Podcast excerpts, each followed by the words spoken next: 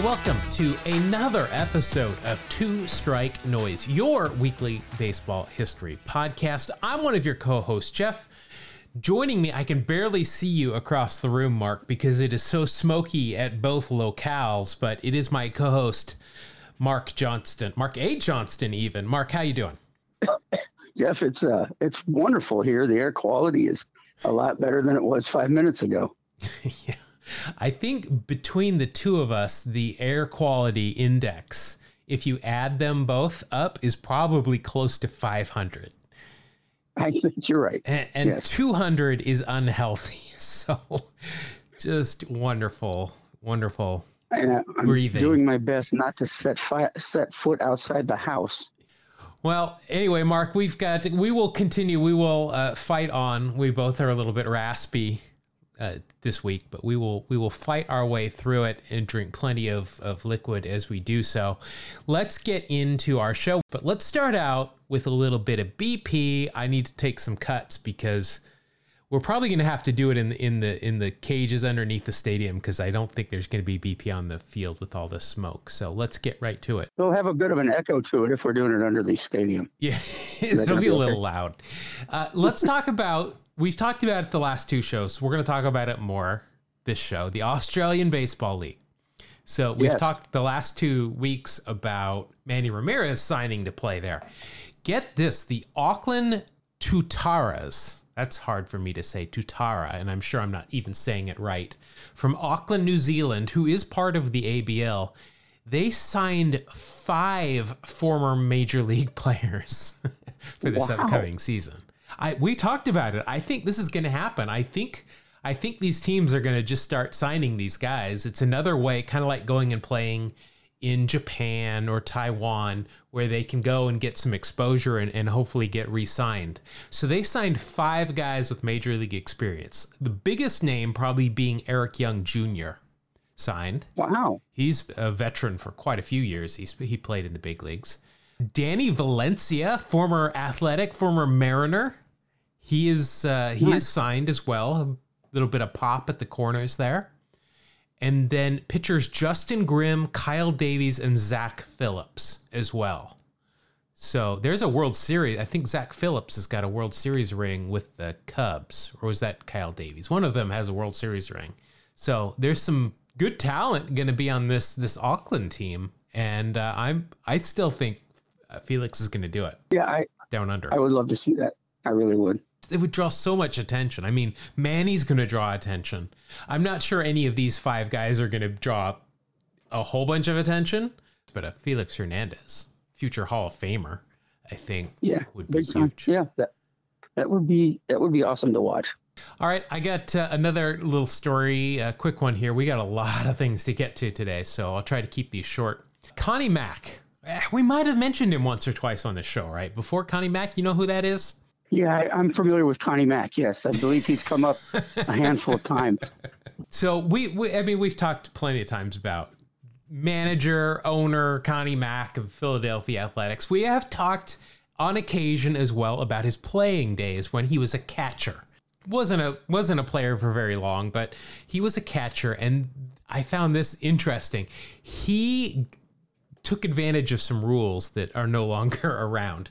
One of the rules that was around when he was catching was that any foul tip that a catcher held on to is an out. So if you're up there and the first pitch you see, you foul tip it right into the catcher's mitt, you're out. Like lining out, but backwards. Yes. And, of course, now, I mean, to, for that to be an out, it's got to be for the third strike. You've got to have two strikes on you. And if they catch a foul tip, you're out. Well, Connie used to be very adept at being able to snap his fingers against his catcher's mitt and make the same sound as a foul ball off of a bat. And so he's behind the plate there, and he would just keep doing this when guys would swing and miss. And the, the umpire would call the batter out. Oh my gosh, that's that's pretty brilliant and pretty cheating. Yeah, yeah, it was totally cheating, but he got away with it for a good amount of time until they finally figured out what was going on. And then they had to, they made a rule that said a foul ball must go at least 10 feet in the air or 10 feet away from the batter's box before it could be caught for an out.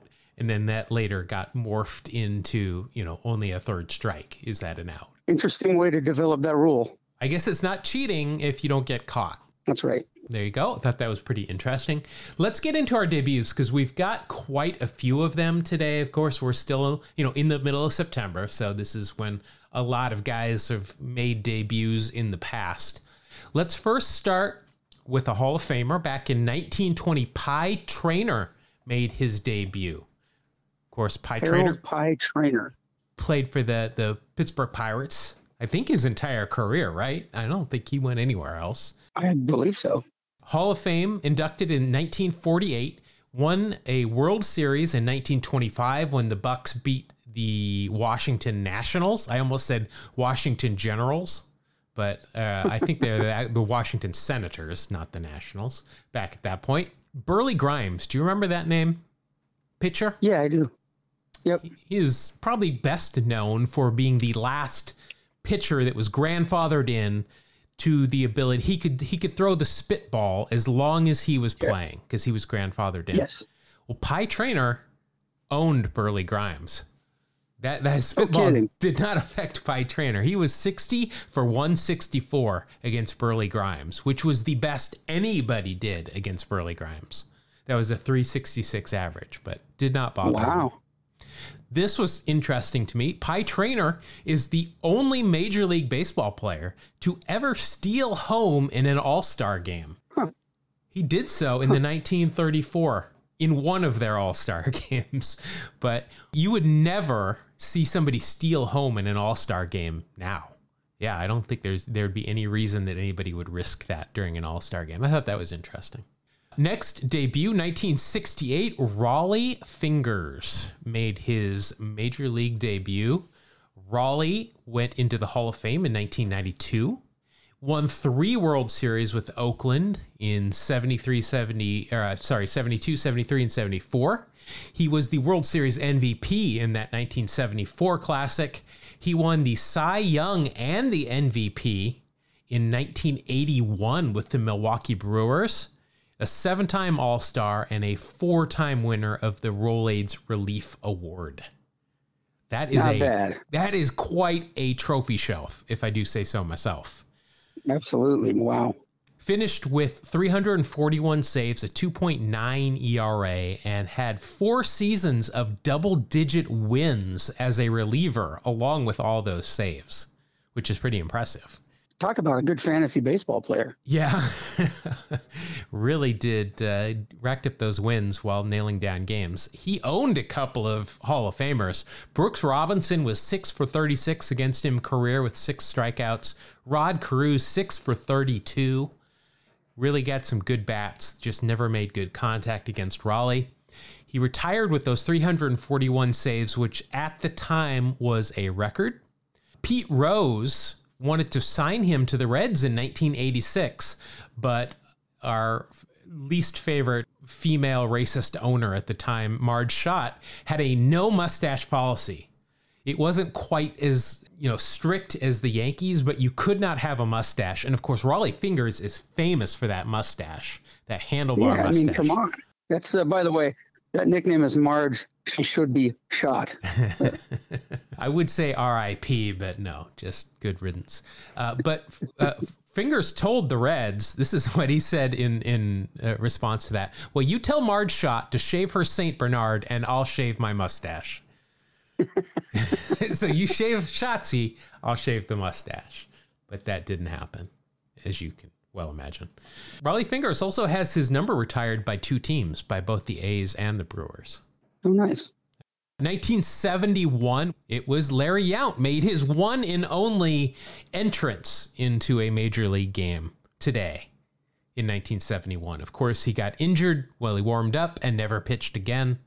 Tragic story. Robin Yount's brother. We've talked about that. Uh, go back and listen to our, our interview with Jacob Kornhauser. Uh, he uh, had a, a good book, uh, The uh, Cup of Coffee Club, where we talked about Larry and some other guys. 1980, Fernando Valenzuela makes his debut today. Fernando Mania. Yeah, Fernando Mania. Fernando Valenzuela won the Rookie of the Year and the Cy Young Award in 1981. That's crazy. He he he had this certain pitch called a screwball. Yep. I was gonna do a I was gonna do a, uh, a segment on the screwball, but uh, I'm not sure how it works. I'm not sure.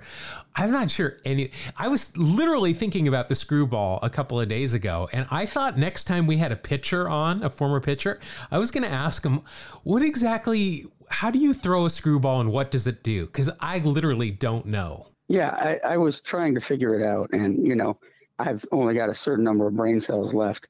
I'll be doing more research on it. Yeah. Let's put it that way. Well, Fernando, I, I hear Fernando's a listener. Fernando, you going to come on the show? We're, we're happy Absolutely. to have you anytime. Come on and talk to us about it. That's incredible, though. Rookie of the Year and Cy Young in 90, 1981. Also uh, was a member of two World Series teams with the Dodgers, 88 and 81. Uh, he did not pitch in the postseason in 88, but uh, he was on their roster. He had some shoulder problems, so he didn't make the postseason roster, but he got a ring for it. So good for him. Uh, yeah, six, he did. Six-time All-Star, pitched for 17 seasons in the big leagues, went 173 and 153 with a 3.54 ERA, 2,074 career strikeouts. 1986, he threw 20 complete games. Not bad. Wow. That's insane. That is a career for people today. He won his first eight starts when he came up. Five of them were shutouts, thusly why Fernando Mania was such a thing. Also, of course, that very unique windup where he kind of Louis T on it and almost turn his back and then he'd look up at the bill of his cap. And, you know, he didn't do that until the Dodgers signed him. He really? was when he was playing in Mexico and being scouted, he never did any of that. It wasn't until he was signed with the Dodgers he started to do that. And then he couldn't, you know, that was just part of his motion. He couldn't do it without couldn't pitch without doing that, which is kind of weird. Yeah final debut today, and I know you're going to have something to say about this guy. 1988, Randy Johnson makes his big league debut for the Montreal Expos. You've heard of this guy, right? Uh, yeah, I'm I'm pretty familiar with the big unit. He uh, he had a pretty good career, and he actually pitched uh, for us Pacific Northwesterners up here, an old team we call the Seattle Mariners. So yeah, I'm I'm pretty knowledgeable about Mr. Johnson. yeah, so went into the Hall of Fame in 2015 five Cy Young Awards during his career. That is incredible. Four of which were in a row between 1999 and 2003, which is even yeah, more he, incredible. During that time, he was as unhittable as anyone I've ever seen. Yeah. And just consistent. He was amazing. Which, you know, watching him when he came up with the Expos in his first year or two with the Mariners, you would have never, ever no. thought because he was so wild. Yeah, he was all over the place. Won uh, won a World Series in 2001 with the Diamondbacks. Was a 10-time All-Star.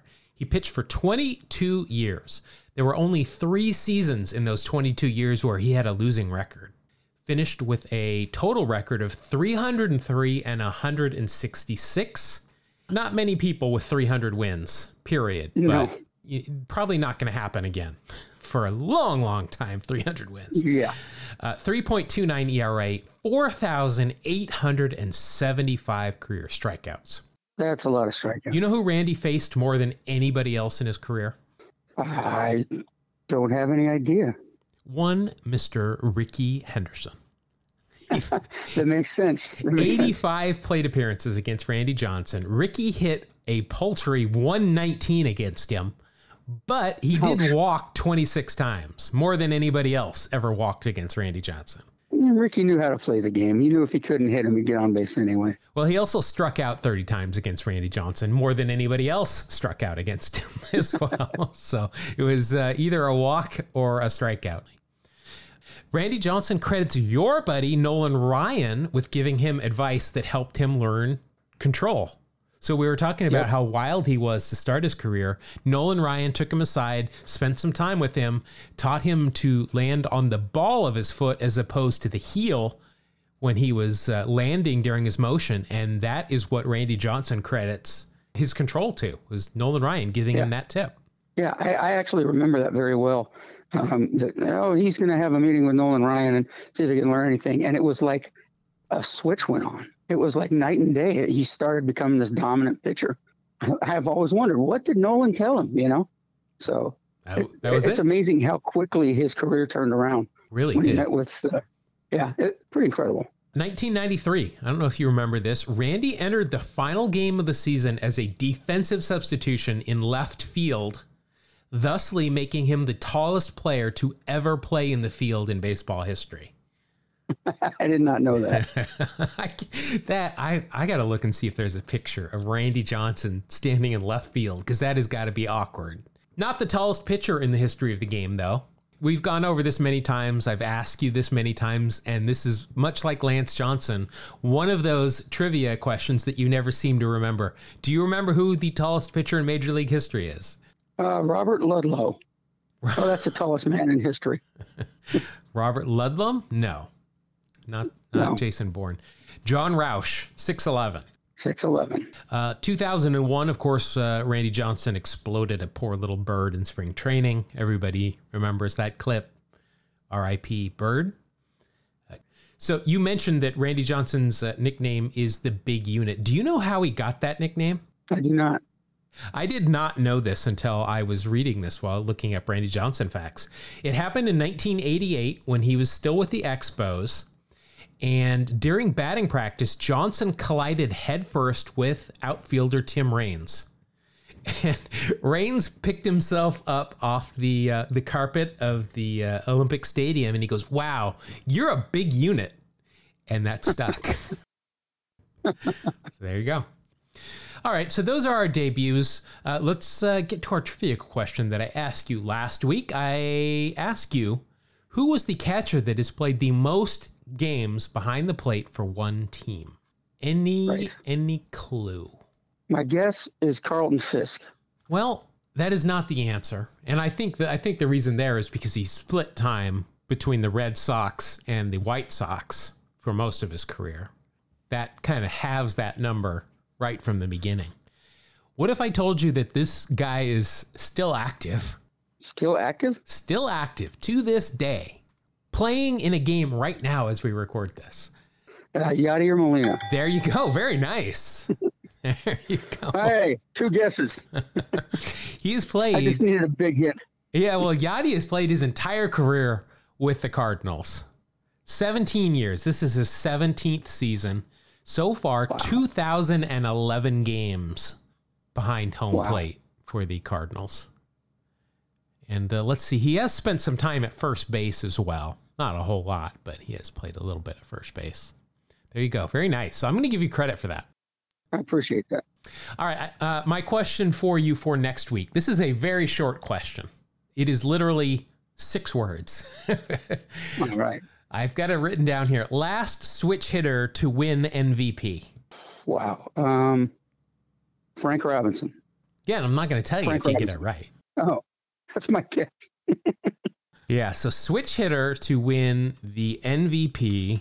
If you can, uh, you can come up with that, you'll win fame and fortune and uh, and all that. And by the way, Frank Robinson was not a switch hitter, so I'll just tell you, you're you're not right.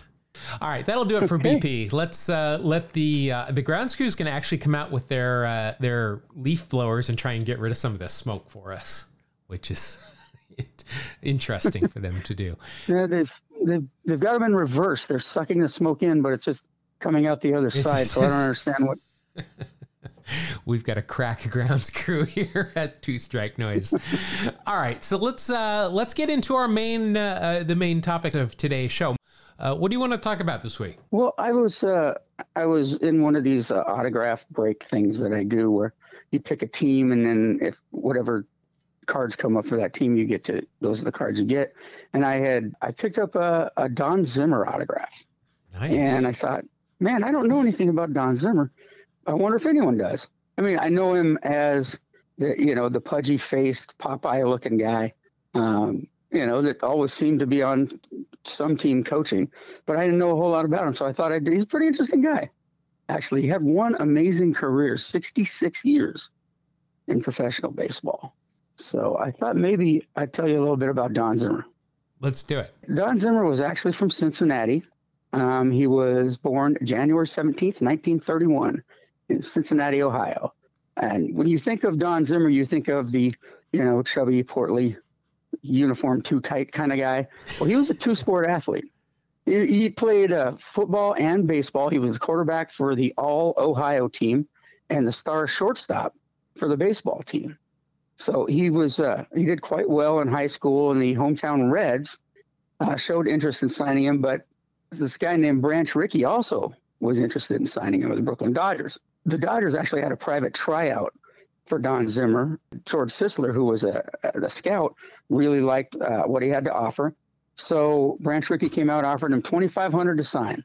Reds say they they said they could only offer two thousand, but they would start him at a higher level of the minor leagues, and that five hundred dollars made all the difference because Mr. Zimmer signed with the Brooklyn Dodgers.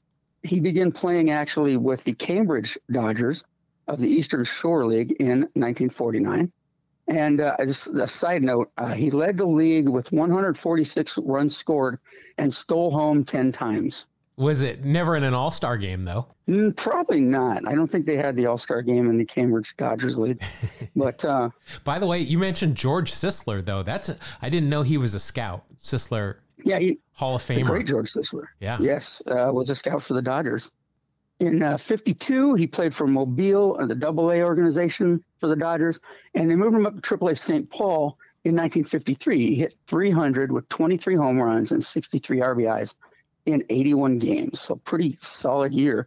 But he was hit, beamed in the side of a head by a pitch thrown by Columbus pitcher Jim Kirk. It was a game in Columbus, and his skull was fractured. He was actually unconscious for 10 days. Yikes. So Imagine that just boom, fractures your skull. You're in a coma for 10 days. And he couldn't remember a whole lot about it. He thought when he woke up, he thought it was the next day. It's kind of crazy because there were two blood clots forming. And so they had to give him a spinal tap every two or three days. Fun. Eventually, they solved it by drilling three holes into the right side of his head. And it alleviated the pressure. And they, they put in these titanium buttons that basically acted like bottle corks. What? So, wow. yeah. so your brain so, doesn't squirt no, out? Uh, yeah, I guess uh, cerebellum, whatever they call it. But check it out. There's always been this rumor that he has a, a and I've heard, I remember hearing the rumor that he had a metal plate yep, in his head. Absolutely. I've heard that yeah. too. Not true. Just three titanium buttons in his head. So it was a rough time, but you know he came back. Uh, he recuperated back in Florida, and uh, the next year he went to spring training at Vero Beach. That was 1954. Pee Wee Reese, of course, was still the Dodgers starting shortstop. When now Pee Wee Reese was the one to get injured, so they brought in Zimmer. They brought him up from AAA, and he made his major league debut on July 2nd at Connie Mack Stadium in Philadelphia. So he was playing shortstop for the Brooklyn Dodgers. And when Pee Wee recovered, the Dodgers gave him the choice of returning to the minors or remaining in Brooklyn. He chose to stay with the Dodgers. What a shock. uh, but he only played in 24 games. Uh, the following season, 1955, was a big deal. Um, he came out in spring training, he had a really strong training camp, and he, of course, earned the right to be Pee Wee's backup from the beginning. Walter Alston wanted to uh, wanted his bat in the lineup more often, so he asked him if he could play second base. Zim lied and said, "Of course I can." Who do you think I am? It paid off because he became their big utility man. So he would play all the time, short and second, switch off. He uh, he only hit 239, but he did hit 15 home runs and home runs and had 50 runs batted in in 88 games, which was pretty cool. Not bad. Zimmer was used as Reese's backup also in 56. And on June 3rd, uh, June 23rd, his season ended. Guess what? A fastball high and inside broke his cheekbone. So uh, he broke his cheekbone, um, Hal Jeffcoat, but he had to say this about Mr. Jeffcoat afterwards. If that's all Jeffcoat had on the ball, he'd better quit. So, so broke his cheek, and he had to have surgery, but he still said Jeffcoat had nothing on him. Uh, the Dodgers moved to L.A. That was, you know, and the, the, the, big move. The Dodgers moved to LA and the Giants moved to San Francisco. And there were a lot of openings for uh, starters. And so Zim won the job uh, as a starting shortstop. But it didn't last a whole lot because the next year, this new shortstop came up named Maury Wills. I've heard of him. Yeah, Maury was pretty good and uh, won the starting job away from Zim, who was only hitting a buck 69. Just before the next season, 1960, he was traded to the Cubs for uh, Lee Handley, Johnny Goryl, and Ron Perranoski, who was one of my favorite relief pitchers of all Ron time. Ron Perranoski, he was a long time like pitching coach or base coach or Yeah, like the that too, Dodgers, wasn't pitching he? Coach. Yeah. Yep. Yeah, so he got sent to the Cubs and he was appointed captain of his new club immediately. Anyway, he was left unprotected in the expansion draft and was selected by the brand new New York Mets. His uh, stint at the Mets was not the greatest. He went four for his first 52 with one RBI. and so he only ended up there about a month and they traded him to Cincinnati. So he's moving, he started his moving around now. Uh, 1963, he was traded to the Dodgers for Scott Breeden, and they replaced him in the field with this young guy named Pete Rose. I've heard of him too. Again, lost his job to a kind of pretty good player. His second time in LA only lasted five months. They traded him to the Senators. Uh, he played his last two and a half years for the Washington Senators. Uh, near the end of that season, Hodges, Gil Hodges, the coach or the manager, wanted to pinch hit for his catcher, Mike Brumley. So he asked Zimmer if he could catch. Zimmer replied honestly, quote, well, I caught in fast pitch softball in Cincinnati when I was a kid. but that was the extent of it, sure. So Zimmer pinch hit and caught the last four innings of the game. He would end up catching, get this, 33 games as a third catcher in his last big league season in 65, also playing third and second base. A couple weeks uh, later, his old friend Al Campanis, there's another story, called him with an opportunity to play in Japan. So 1966, he goes to Japan and plays for the Toei Flyers. They paid him 30 grand. That was a lot more than he was making as a major leaguer. And uh, he started off really well. He hit seven home runs in the first two weeks, and he broke his toe. Um, so he played through the injury, but he just, it's like when most players try to play through an injury, you just make it worse. So he didn't have the best year, and that was it. And so for the first time, he was out of baseball. But a call came from the one and only Buzzy Bavasi, and he offered Zimmer a chance to instruct at spring training. The Reds also offered him the manager's job at Double A Knoxville, but the pay was not so great. However, the Reds promised to give him a little bit of a, of a raise, so he joined the Reds. He started out as a player manager in Knoxville and eventually got to manage uh, AAA Buffalo. He got this guy playing for him, playing catcher for him. This guy's name was Johnny Bench. I've heard of him And, too. uh, hey, Yeah, I think he did a pretty good job in his career. I'd have to look it up. And then he went to Puerto Rico after the season to manage a team and work on his managerial skills. There, he ran into another guy you may have heard of named Roberto Clemente. yes, I've heard of him Yes. too. He didn't think the highest of Roberto Clemente's talent, and he only played him once a week. So, uh, looking back, I'm sure that he thought, man, I should have played him a little more. They might have made a mistake Um, on that one. yes. So in 68, he managed the Reds' new top affiliate, Indianapolis, who finished fifth, and Zimmer lost his job. Buzzy Bavasi called again. This time, he had left the Dodgers for the expansion San Diego Padres. So he agreed to manage Key West because he lived in Florida, see? And the Key West Padres lasted exactly one season, and they were gone. So the Padres promoted Zimmer to AAA Salt Lake in 1970. And uh, they finished a mere 52 and a half games behind the Southern Division leader, Hawaii. So, Wow, that's quite a road trip from Salt Lake to Hawaii.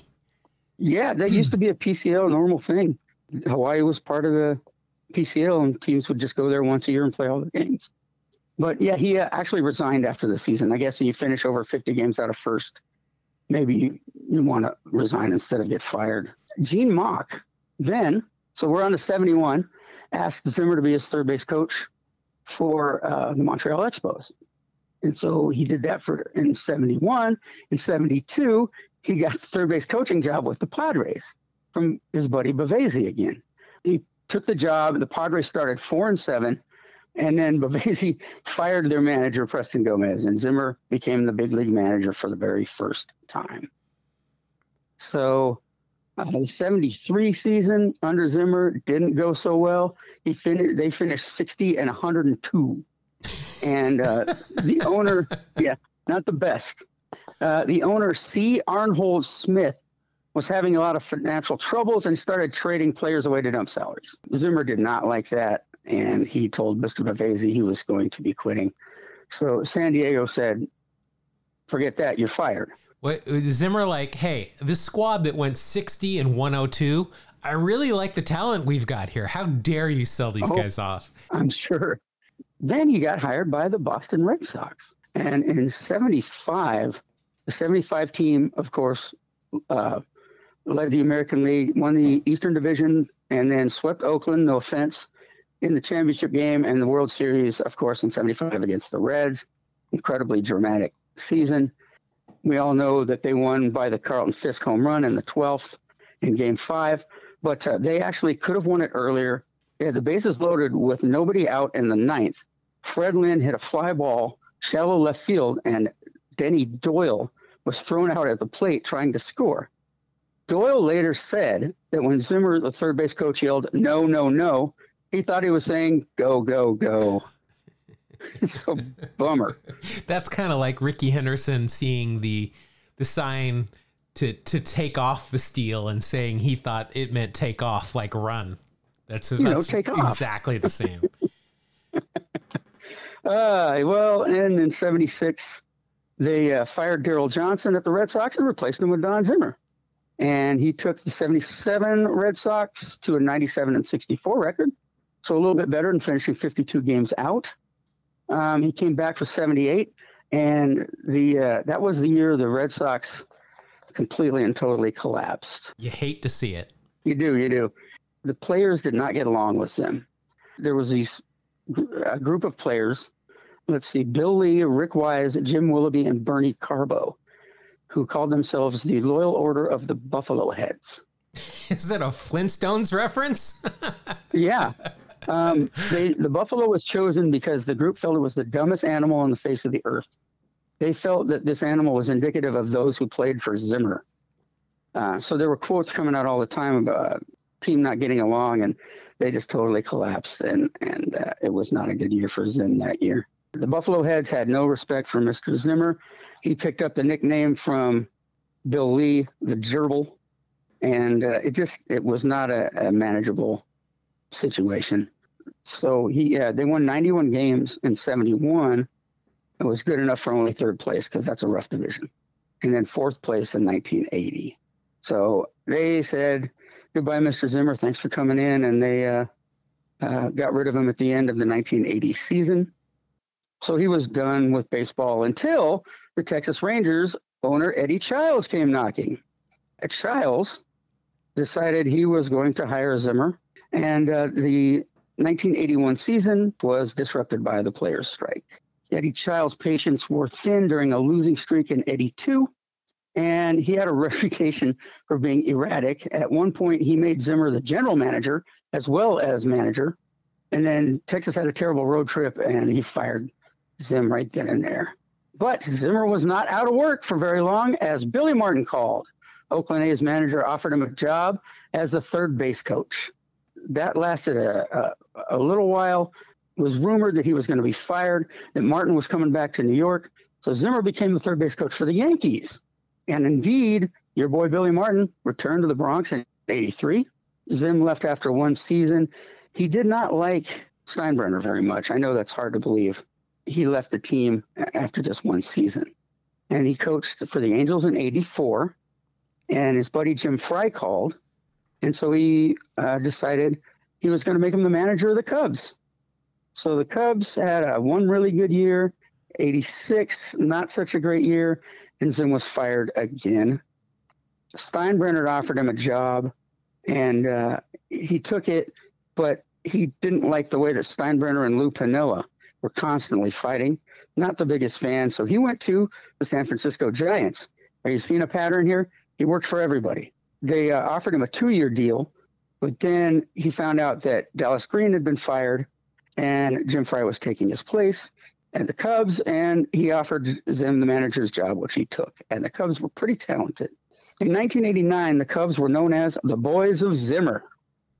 The Cubs surprised the league, and they uh, they actually won the Eastern Division behind the work of a couple ball players. One guy was named Greg Maddux. I've heard of and him. another, yeah, and then Mark Grace, who established himself as a great first baseman. In 90, the Cubs fell back into fourth place. They didn't win a World Series, by the way, because they were the Cubs. Well, because because uh, they didn't cover their mouth on the mound, and uh, Will Clark read uh, read what was going to be thrown by Maddux, Grand slam. That's exactly what happened. That's why. That's right. And uh, that ended his major league career as a manager. He ended 885 and 858 over 13 years managing. So, first time in his life, he's at home for a summer, and he doesn't know what to do with himself. But Bob Gebhard of the Colorado Rockies called. They had made Don Baylor their manager, and Baylor wanted Zimmer. He had a rough day one day when he had his eyes were burning and he was having problems with his vision. They took him to the hospital. He had suffered a mini stroke. The doctors told him to give up chewing tobacco. The, gerbil, he, he always had a big wad of chewing tobacco in his cheek. Anyway, his relationship with Don Baylor kind of got sour and uh, the divide became wider as the season went on. And June 6th, he had decided to retire again. So he returned home, and that was the end, right? No. He got a call from Joe Torre, who had just become the Yankees manager and needed a bench coach. So Zim became the bench coach for Joe Torre. Zimmer served in, uh, as the bench coach for the Yankees from 96 through 2003. Uh, he said the hardest part about leaving the Yankees was leaving Joe Torre. In the eight years they coached together, the Yankees won their division seven out of those eight years, and they went to six World Series, winning four times. Pretty successful as the bench coach for the Yankees. We all remember um, the uh, incident with Pedro Martinez, where uh, a very feisty, still very feisty Don Zimmer, during a brawl, charged at uh, Pedro. Pedro, who stepped aside and pushed him to the ground. I don't know, man. What did what did you think about that situation? I don't think he probably shouldn't have put his hands on him. Zimmer was 804 at that time. I don't well, think. But he's charging at him. What is he going to do? Sidestep him? I mean, Zimmer is not exactly mobile. Well, he didn't like grab him and throw him down. He just pushed him. I don't know. I've never.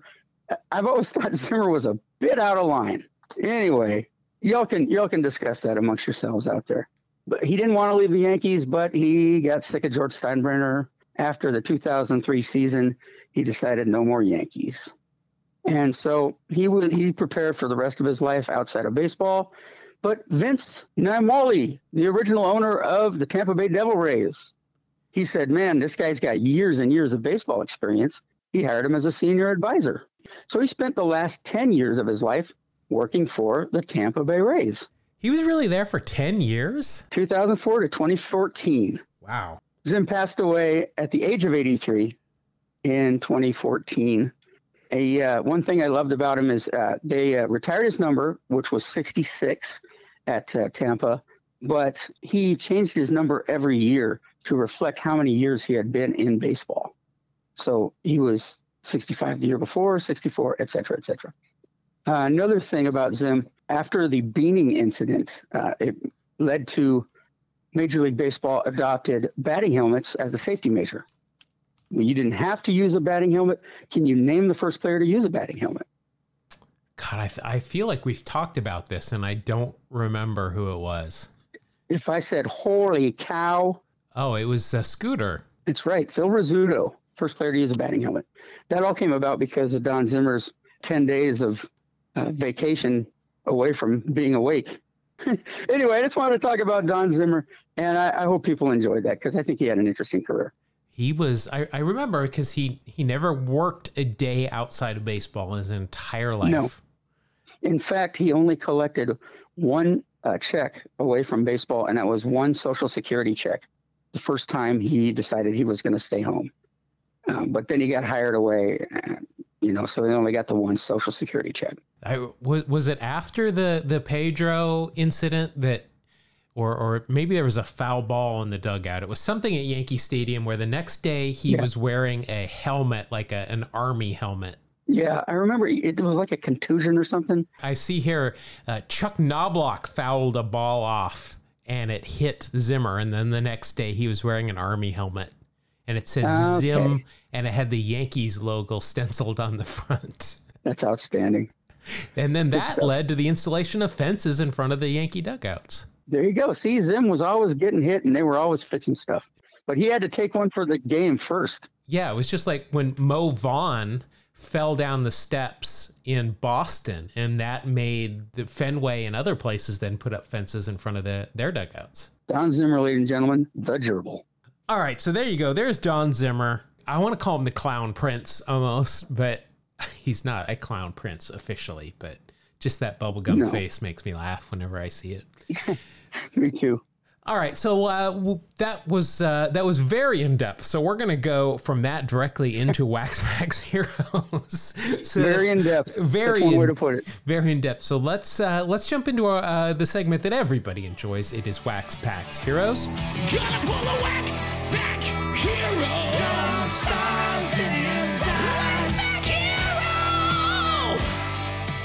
If you're new to the uh, podcast, this is where we open up a pack of uh, old baseball cards, generally from the junk wax era. We have got with us a uh, Beckett from May 1992. And uh, we're going to look up these uh, these cards as we open them in here so that they have some value. We do have some rules to this game, though. First of all, so uh, let's go through them just to keep everybody up to date. First of all, if the player is wearing real stirrups, that is a good job because real stirrups are sexy and you get a plus one cent for that. If you are wearing the two in one stirrups, that is not good and we're going to take a cent away from that because that is not sexy. Uh, next, ugly. Yeah, it's ugly. Next, if you're sporting a mustache, you're going to get an extra cent because a lot of these guys had facial hair back then, as they do now as well. It's all cyclical. Uh, next, we can award an extra cent if you have a super sweet, bushy, Tom Selleck esque mustache. We can give you an extra cent. So there are two cent mustaches. Next, if you are wearing glasses of any sort, in particular, what I call the science teacher glasses that take up roughly three quarters of your face, you get an extra cent. If you are wearing a sweatband that has either your caricature or your jersey number on it, you're going to get an extra cent too, because those are awesome likewise. If you are wearing high top shoes plus stirrups, that is not a good look. so that's the one time stirrups are not sexy. You're going to get a minus one point cent for that. Uh, if you are wearing high tops and two and ones, what were you thinking? Did, did your mom not check what you're wearing before you go out on the field? You're going to get a minus two cents on that. And then finally, if you are in the Hall of Fame, you're going to get an extra five cents. So there we go. Mark, this week we have got two packs of 1989 Topps ready to go. I'm going to let you choose uh, which one you want the one on the left or the one on the right? I'm going to go with the one on the left. one on the left. All right, I'm going to have you go first because I always have you go first if you pick the pack. We're going to take a look at this Beckett first of all, the uh, 89 Topps. Not uh, not a, a whole bunch of big cards in here. There is a Jim Abbott rookie card that is worth a buck, a Steve Avery rookie card that is worth a buck as well. Uh, those are your big, uh, your high priced cards, your big ballers, your your heavy hitters. So let's uh, let's All see what we've got. Uh, you did win last week. You are the reigning champion. So Yes. Congratulations on that. You keep telling me. I, I understand you're the champ. You don't need to. I'm still wearing my crown out in public. Yeah. My wife is not happy. Although, you know what she told me the other day? She says I'm way more handsome when we go out in, in public, you know, because I'm wearing a mask. Yes. So- definitely, I can Yeah. concur with her there. All right. So let's get started here. We're going to start off with an Astro. So I hope you know who this Yeah. guy is because I don't know who this guy is. Uh, it is an outfielder. It's Louis Meadows. Louis Meadows was like a draft pick, a little guy, and he never really caught on. Well, he's got a sweet mustache. I'll, I'll give him that. So you're going to get one cent uh, off the bat for facial hair, but that's that's about it. I never heard I'll of. Louis. Meadows though. Okay, next, uh, this guy was ended up being a closer for the Expos. He was a pretty decent closer. It is Jeff Montgomery. Oh yes, uh, Montgomery was a, a really decent pitcher. Yeah, I I, I, want to say he was a closer though, wasn't he? At, at, at some point, I thought he was. I thought he was. let's see, Jeff Montgomery, 87 through 99, pitched mainly, well, he was drafted or came up with the Royals, but then spent the rest of his career, or with the Reds, and then spent the rest of his career with the Royals. Led the league in 93 with 45 saves, finished with 304. So, Very nice. go. Uh, no, uh, no value though on that card at all. Hmm, no respect. Next, we've got a Philadelphia Philly. This is a spring training special because there is just nothing but blue sky and trees in the background. It is Dave Palmer. Not Jim Palmer, Dave Palmer. Dave Palmer. Hmm. You got me on that one. Not not ringing a bell. No. Um, well, uh, when I when I type his name in Baseball Reference, it uh, does not give me anything. So, uh, Dave It was Palmer- the guy that took the photographs for Topps, is what it is. Yeah, and he got his own card. So no no value there from Dave Palmer. Next, you've got a record breaker card. Uh, we know these are typically not worth a whole lot, but uh, this is a great looking card. It is Mr. Doug Jones of the Cleveland franchise for earning his 15th straight save, which I guess was some sort of a record at that point. Nice. Now, now, if you have Doug Jones, you've got a stash. Yes, he definitely has a nice mustache going there, so you are going to get one cent. It's kind of uh, kind of a weird card because he is in the middle of his windup. His back is to the camera. He has got no name tag on the back, just a number. Hmm. Uh, I'm guessing this is spring training, but it's kind of weird Yeah. to not see a, a name on the back. But uh, no value from Beckett, but you do get one cent for the mustache. And you know what? You're going to get two cents because that's Doug Jones. That is a two cent mustache right there. I appreciate that. I've always thought he was a two setter. All right, next we've got pitcher for the Rangers. It is Mr. Craig McMurtry. Oh man, I remember McMurtry, but I, boy, I couldn't tell you a thing about him. Yeah, McMurtry. Uh, let's see, he spent eight years in the bigs, split it between Atlanta and the Rangers. Uh, was uh, mainly a starter in the beginning of his career, became a reliever. 4.08 ERA, a 28 and 42 career mark. So, gosh. Lefty? no, not a lefty either. How do you stick around that long being a righty? I don't know. Maybe it was because he takes a great picture for his card because he's got a mustache. He has got Nice. uh, wow, you know it's it's still it's a one cent mustache, but it's a mustache. He's got real stirrups and he's got the science teacher glasses on. Nice. So while his not worth anything when it comes to Beckett, that is a three cent card for you there, and that'll double your score up to six cents. Very nice. Okay, we've talked about this guy before. It is, uh, I guess he's kind of a utility infielder. DH first baseman is what we've got listed here on uh, on the Topps card for the Twins. It is Gene Larkin. Yeah, I remember Gene Larkin. He was no Barry Larkin, No, but uh, he, was, Well- he was an all-around solid player. and uh, was not even related. So uh, uh, let's see, no value for Gene Larkin in Beckett, and nothing uh, nothing going on on the card. He played all seven years with the Twins. Uh, yeah, just kind of a, a he was a major leaguer for seven years. That's what that's what we'll say. Yep. Next, There you go. you've got a manager card, so you know this isn't going to score you anything. This guy, though, Rickey Henderson, always says that this guy in the minor leagues was a huge influence when he was his manager. Here he is with the manager uh, as the manager for the Brewers. It is Tom Trebelhorn. Uh, I remember when he was managing the Brewers. Actually, I do too. I, I, I Yeah. yeah. I remember remember when he was there. Uh, I mainly know him from Rickey Henderson talking about him. No, Sure. uh, no value though there from uh, from anything from the card from Beckett's whatever. Uh, next we have got Scott Garrelts with the San Francisco Giants. I just know the name. Couldn't tell you anything about him. Uh, so Beckett has no value for him. Garrelts, uh, it's ten years in the big leagues, all with the Giants. Uh, was a starter a little bit of the time. At the end of his career, he started 31 games in 1990. Ended up with a 69 and 53 career mark. Not bad. Not And a 3.29 ERA. Not bad at all.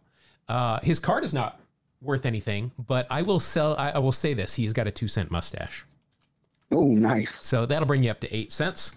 Next, for the uh, Detroit Tigers, it is, I think, let's see, was he a third baseman? Oh, he's listed as an outfield here. Scott Lusader. You remember him? Yes, the Cape Crusader. um, I remember him. I don't remember a whole lot about him. yeah, I remember that name. Apparently, he played for the Yankees one year in ninety in ninety one as well. But beyond that, five years, four of which were with the Tigers. Really, not much. Uh, it looks like he was just a part time player. Never played in more than forty five games in one season. So, not uh, not much going on there. Uh, no value from Beckett. He does have the uh, science teacher glasses on though, so you will get nine there you go. cents. You're really racking them up here. This is this is not my best pack ever. It's not really packed with uh, Hall of Famers. No, no, no Hall of Famers yet, which is kind of odd. This is not a Hall of Famer. Definitely, though, a really good player. We've talked about him many times because he is one of the few players from Jamaica to ever play in the big leagues that is not Devon White. It is Chili Davis. Oh yeah, Chili could hit, man. Certainly could. Here he is uh, with the California Angels at this point. Uh, also played with the Giants, the Twins for a little bit, the Royals, the Yankees at the end of his career.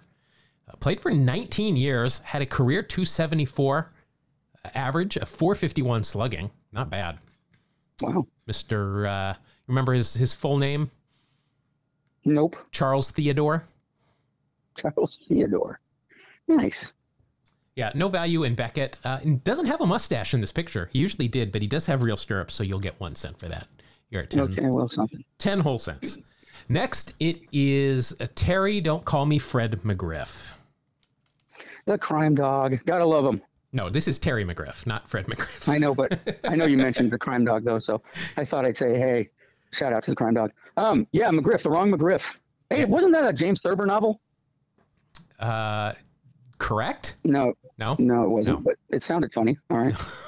Terry McGriff played six years in the big leagues. He, uh, between 90 and 93, he was out of the big leagues. That's kind of a, a big gap. But uh, Yeah, it is. not uh, not a whole lot to speak of. He was a, a catcher. Maybe that's that's probably how he came back after a while. He was a catcher and Yeah.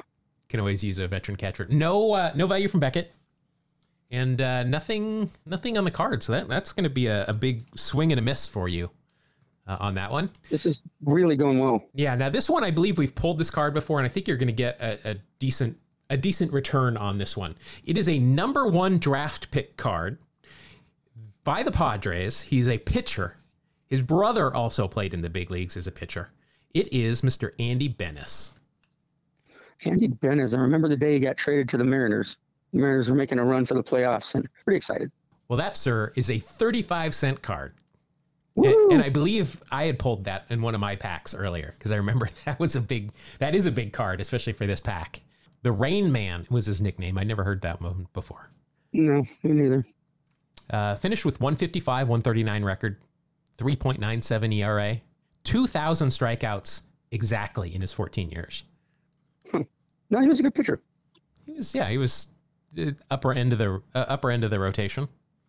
hmm But uh, there you go. So that is a big card for you. That brings you up to 45 cents At least it's respectable. with, with three cards left. Yeah, that might have that might defeat me just with that one card.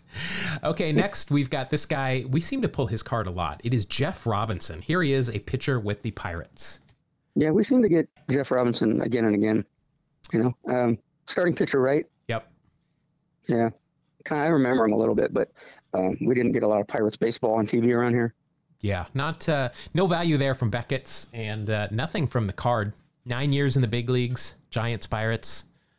Um, led the league in, in hit batters his rookie year, so Well, good for him. he's got that uh, got that going for him.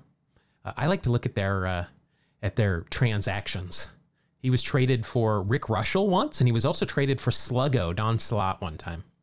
Uh-huh. It was Sluggo's birthday last week, by the way. Happy birthday, It was belated birthday. Don Slaught. That, that that man could hit. Next, we've got a pitcher for the uh, St. Louis Cardinals who I am not familiar with. This is two guys in this pack I do not know. Larry McWilliams. You're making that up. No, I am not. There's a actual picture of him. He's in a big All league right. game. Huh. But uh, Okay, go yeah. Larry. Way to make it to the big leagues. yeah, I, I've never heard of him. He's got a mustache and he's got real stirrups. So he'll get you two cents to bring Thanks, you up to, Larry. to 47 cents. Yeah. The- What if I told you that Larry McWilliams pitched for 13 years in the big leagues? I would be very disappointed in myself for not knowing who he was. 1978 through 1990. Wow. He appeared in 370 games, started 224. Huh. Yeah. Who knew? I'm sure I'm sure plenty of our listeners are like, are these guys idiots? I Yeah. yes. Larry freaking answer is McWilliams. Yes, pretty much. Uh, you're down to your last card. And uh, let's see, nickname is E.T. Willie McGee. There you go. I like Willie McGee. Willie McGee, not worth anything in Beckett's for some reason. That's always weird when somebody like Willie McGee is not valued at even just like a cent. Right. Boy, uh, Willie McGee, though, 18 years in the big leagues. Not bad. Yeah, he he was a he was an all around good player. Yeah, MVP in 1985 with the Cardinals, 216 hits, 18 triples that year, a 353 average to win the batting title as well, and uh, he stole 56 bases that year. That is wow. He had 10 home runs too. For for somebody like that, you you don't think he's going to have that many home runs, but No, he was he was a fantastic baseball player. yeah, he really was a good baseball player. Let's see. That card like I said, not worth anything in Beckett. Yeah, he's got that pencil thin mustache and he's got some real stirrups. So you're going to get 2 cents out of that. That'll bring you to 49 cents for your pack. That's not bad for this for an 89 Topps. For for a non Hall of Famer, eighty nine Topps. Uh, Yeah. yeah, I'll take it. Yeah, didn't didn't get any Hall of Famers. So uh, you were there. Let's uh, open my pack and see what trouble we can get into here. Ooh, my gum is intact, so watch out. Yeah, that's uh, you should have it graded. Yeah, you know, it's it's we talk about these packs probably being opened before. The gum, uh, there's a card, you know, and it's got the gum stain on the back, but the gum was uh, was actually not against that card. It was a different card. So it tells me that these packs have definitely been opened and shifted around at some point. That's a that sucks. Uh, well, somehow we'll, we'll fight through it. All right. So my first uh, my first card is a catcher for the Texas Rangers. It is none other than Chad Kreuter. Chad Crouton, yes. Um, is he one of our lefties? No, that was I'm getting him mixed up with Matt Nokes. Uh, Chad. Kreuter, uh, he was a switch hitter. Ooh, even more rare. Yeah. I think, you know, I've certainly been paying attention. There are a lot of left handed hitting catchers out there these days. There's way more than there have been in the past. I noticed that too. Yeah, definitely not as rare as they used to be. The A's have one. Uh, Haim is a switch hitting catcher, not even a lefty, a switch hitting catcher. But uh, Kruger played for 16 years. Uh, they do not list his nickname as as as anything, so you're you're one up on on them. But uh, no value from Beckett, no value from this card itself, because that's the way we roll. Next from the Cardinals, shortstop Kurt Stillwell. Still well. The Royals. Yeah, I, I remember him being a Royal. Uh, he was a Royal for what four years? Padre, Reds, Rangers, Angels. Yeah, he was. He got around. He played a lot though. He was over 100 Yeah. games for most of every season of his career. He's a solid shortstop, 249 career hitter. Kind of Yeah. your your second. Uh, let's see. I, I don't think he's going to get me anything though. I can't see his stirrups. That's disappointing. So I am two cards in. I have uh, zero points. This is not going to help me at all. It is pitcher for the Brewers, Tom Filer. Filler, F I L E R. Tom Filer. Actually, I remember Tom Filer because I remember it, that card. We've, we've we pulled that before. Uh, yeah, well, I remember getting it when I was a kid and thinking, how many of these are in existence? Because I kept pulling it. Well, they're Filer, is what they are. They're filler, filler Filer. Yeah, they're filler. There it is. I knew Yeah. there was a joke there somewhere. Played for six years in the big leagues, uh, for four different teams, twenty-two and seventeen overall mark, and a right-hander too. But uh, get this, no value, nothing. All these are all headshots. and they're all clean shaven. Next, we've got pitcher at this point for the Cleveland team. It is John Farrell. Later goes on to be the pitching coach for many, many teams. But uh, yes. zero value there. I, I we've never been shut out, and uh, there's a definite chance that we might. Didn't I think he might have? Um, is his kid in the big leagues? Uh, father to Luke Farrell, who was with the Rangers. Yeah. That's cool. Yeah, but no value again. Next, I've got a leader card. We know these are always great.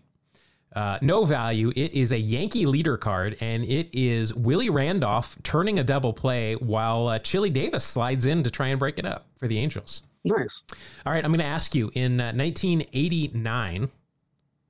Uh, well, so this would be 88 team leaders. Who was the runs leader for the New York Yankees in 1988? Man. Um, I'll give you a, cl- Don a, a hint. The runs and the stolen base leader for the Yankees in 1988. in 88, was it Rickey? There you go.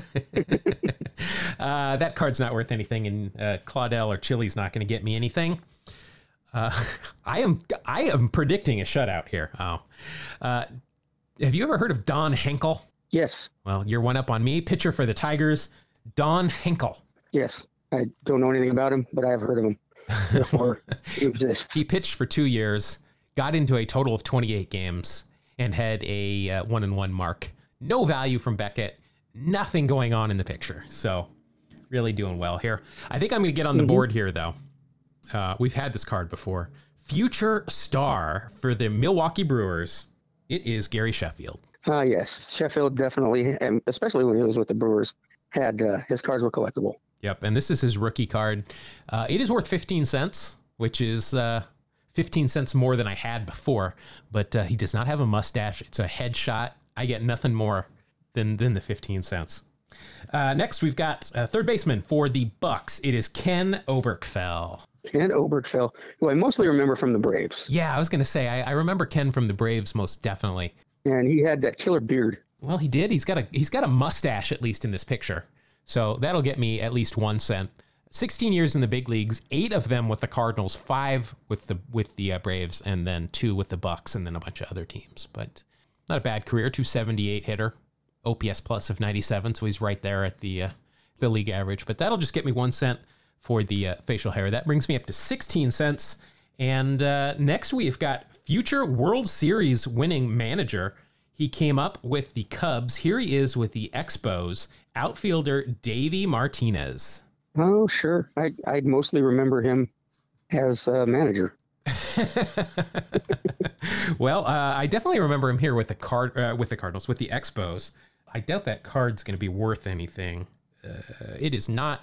Uh, he does have a mustache though, so he's got that going for me. He played 16 years in the big leagues, Yeah. Hmm. mainly with the the Expos and the Cubs. I, I do remember him. He played for the for Tampa Bay at the end of his career. Remember that. But uh, that'll just get me one cent. That brings me up to a, a huge total of 17 cents so far. Next, we've got another big bat for the Milwaukee Brewers. It is Darryl Hamilton. Isn't there a musical named after that guy? Uh, I you know I've seen it, but I I did not realize that it was uh, it was after him. Yeah, I'm pretty sure. Oh, okay. Uh, well, actually, he spells his name differently than Dang the, it. than the Daryl Hamilton that the musical is after. So no, uh, I can't tell if that's a mustache. No, no mustache. Wow. These the, who who took pictures for 89 Topps? Because I'm not feeling it. Uh, no value there. No value in Beckett. Uh, 13 year career for Darryl Hamilton. He hit. Uh, wow, I thought he had more pop than that. He never reached double digits. Hmm. Uh, but he did. Uh, he did have some decent uh, speed. 163 stolen bases, and uh, There you go. 360 career on base percentage. So maybe Not I'm bad. yeah I'm getting him mixed up with somebody else, but no value. Thanks a lot. Next, we've got a dominant closer for the Toronto Blue Jays. Well, if I if I say dominant closer for the Blue Jays in the 80s, you got to know who I'm talking about. Uh, Tom Henke. There you go, Mr. Tom Henke. No Yes. value from Beckett though, but he's got those. You know what he's got? He's got those glasses. got the glasses. Heck yeah, baby. He has got those big glasses that'll get me one cent. The Terminator, Tom Henke. Yep. He only led the league in saves one year. Really, he was solid, man. He was a really good closer. Yeah, he had about 30 saves every year, finished with 311 saves. There you Uh, go. a whip of 1.092. That is nuts. Yeah, that's, That's a uh, fantastic career whip. yeah. I, I he was he was just nails when it came to closing down. When he opened the Sky Dome, or I'm sorry, it was just Sky Dome, not the Sky Dome. I forget. Okay, I got our first Hall of Famer of the day. Oh, About, there you go. About time. And uh, this is a good looking card. It's Ryno, Ryne Sandberg. The great Ryne Sandberg. And he was a Cub, wasn't he? Yep, absolutely. Yep. Oh, that card is my second 15 cent card. So that'll bring me up to 33 cents, but he is a Hall of Famer. So that'll bring me up to 38 cents. So thank Ryan you. was killing me. Yeah, Ryne Sandberg, a good looking card. Never had a mustache though. Played his entire career almost for the Cubs. Of course, came up with the Phillies. Was involved in that uh, trade for Larry Bowa, or with Yep. Larry Bowa, uh, for Ivan De Jesus. I'm I'm I'm thinking that the Cubs got the better end of that deal. Uh, I mean, you really got to analyze it with the advanced statistics, but I think you're probably right. of course, led the league in '84 with 19 triples to earn the MVP Wow. award. Uh, never came close. We've talked about it to anything close to that. Never even came close to triple digits and triples after that. 40 home runs in 1990. Not bad. Not bad. Next, uh, member of the Wax Pack book. Uh, he's got a mustache. He has got uh, science teacher glasses, and he has got real stirrups. It is Rance Mulliniks. Rance Mulliniks is a guy you would expect to have both a mustache and real stirrups. Yeah. and you know what? He's got uh, big sweatbands here, but it's got the the uh, the Blue Jays logo on it, not his his number or his face. No, bummer. But uh, you. yeah, that'll only get me three cents for those th- those things, but that'll bring me up to forty one cents. Stephen Rance Mulliniks, Angels, Royals, Blue Jays for eleven years, ended his career with the Blue Jays. Not uh, not bad. He had triple di- or double digits in home runs for a couple of years. 272 career average. Still giving those batting lessons uh, out though. he was traded for Al Cowens, who wasn't he another member of that Wax Pack pack?